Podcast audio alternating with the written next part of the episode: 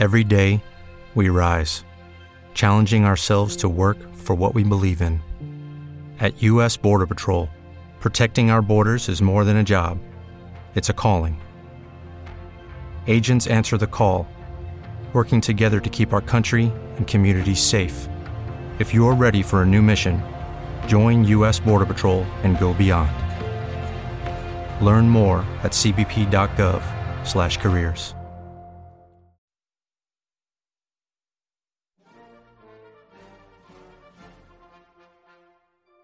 9. En Dorsai.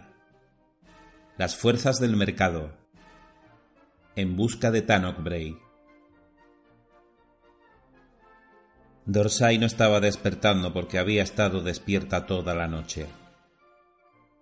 Por las calles, avenidas y canales, en los altavoces, sonaban marchas militares y en todas las superficies disponibles podían verse serpentinas y estandartes. Ya había hecho una lectura rápida del resumen de Aemos sobre el planeta.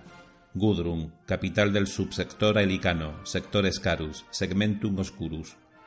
Asentamiento humano desde hacía 3.500 años. Gobierno feudal de poderosas casas nobles cuyo poder e influencia se extendía por otras tres docenas de mundos del subsector helicano. Tracian Primaris, ese abigarrado centro industrial y comercial era el mundo más densamente poblado y productivo de la región, pero Gudrun era el corazón cultural y administrativo, y era Vox Populi que la riqueza de las casas nobles en su conjunto rivalizaba con el valor comercial de la producción de las colmenas tracianas. Tal como la vimos en nuestro vuelo de aproximación, Dorsai relucía como una piedra de luz blanca en el amanecer. Era una ciudad costera, situada en el borde de una laguna alimentada por el mar, a sobre el poderoso río Drunner.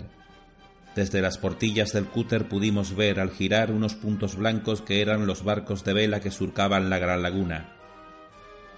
Más allá de la extensa mancha blanca de la ciudad podían verse enormes empalizadas y emplazamientos en las verdes colinas y en los acantilados que correspondían a los barracones del regimiento recién fundado.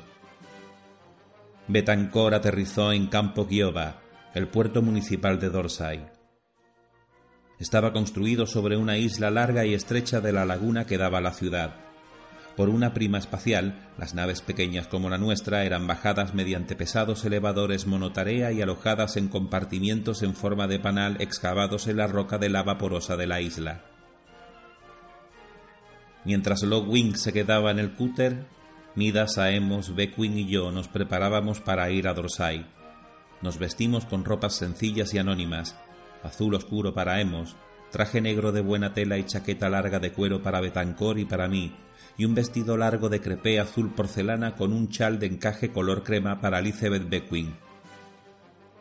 Tras vencer su reticencia, había conseguido que Betancor buscara entre las pertenencias de Viven ropas adecuadas para Beckwin.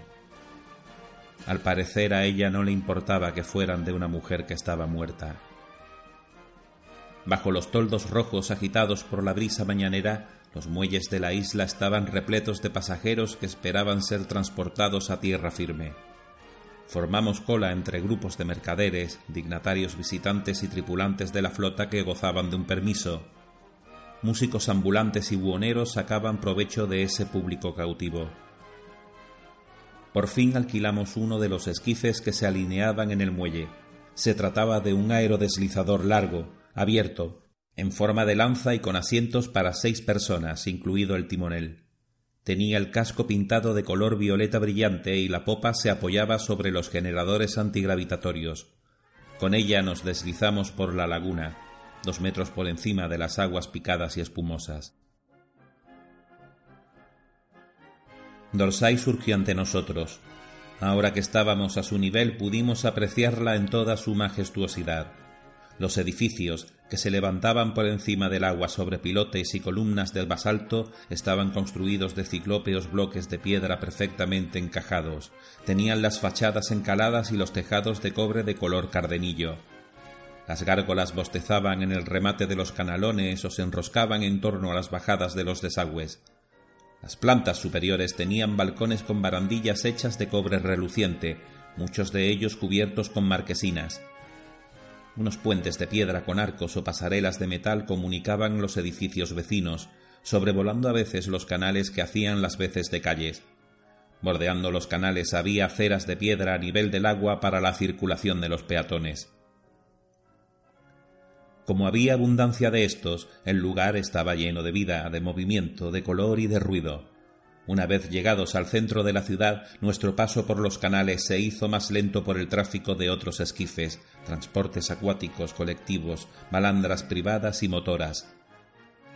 Por encima de nuestras cabezas, en los niveles de tráfico elevado, todo era un ir y venir de vehículos atmosféricos. En todas partes había banderines y estandartes en honor de la flota de combate Scarus y de los regimientos de la Guardia Gudrunita, especialmente del quincuagésimo de fusileros. Como de costumbre, Aemos no paraba de mascullar cosas mientras tomaba nota de los detalles de Dorsai en la placa de su muñeca con su consabido afán de acumular conocimientos. Estuve un momento observando sus movimientos nerviosos, su entusiasmo juvenil ante las novedades. Como resultado de su uso obsesivo y compulsivo de la placa, ésta tenía el teclado desgastado. Midas Betancor estaba alerta, como siempre, Sentado en la parte delantera del esquife antigravitatorio no dejaba de observarlo todo, como a Hemos, pero los detalles de los que él tomaba nota eran más pertinentes y de utilidad más inmediata que los de mi viejo sabio, sin duda. Beckwin se limitaba a sonreír, reclinada en su asiento, mientras la brisa hacía revolotear su chal. No creo que jamás hubiera llegado a Gudrun por sus propios medios. Este era el epicentro de la cultura del subsector, el brillante mundo que ella siempre había soñado y del que había deseado formar parte. Dejé que se lo pasara bien. El trabajo duro vendría después.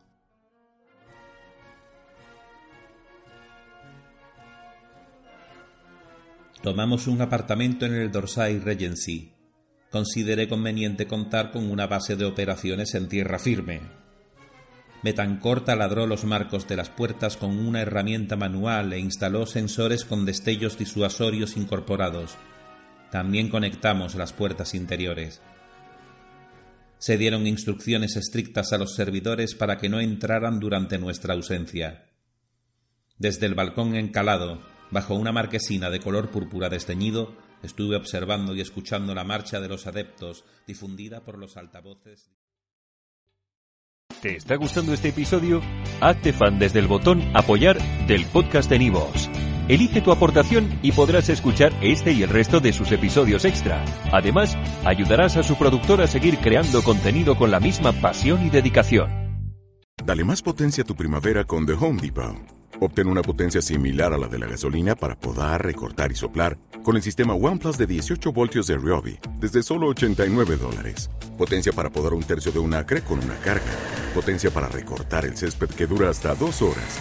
Y fuerza de soplado de 110 millas por hora. Todo con una batería intercambiable. Llévate el sistema inalámbrico OnePlus de 18 voltios de Ryobi. Solo en The Home Depot. Haces más. Logras más.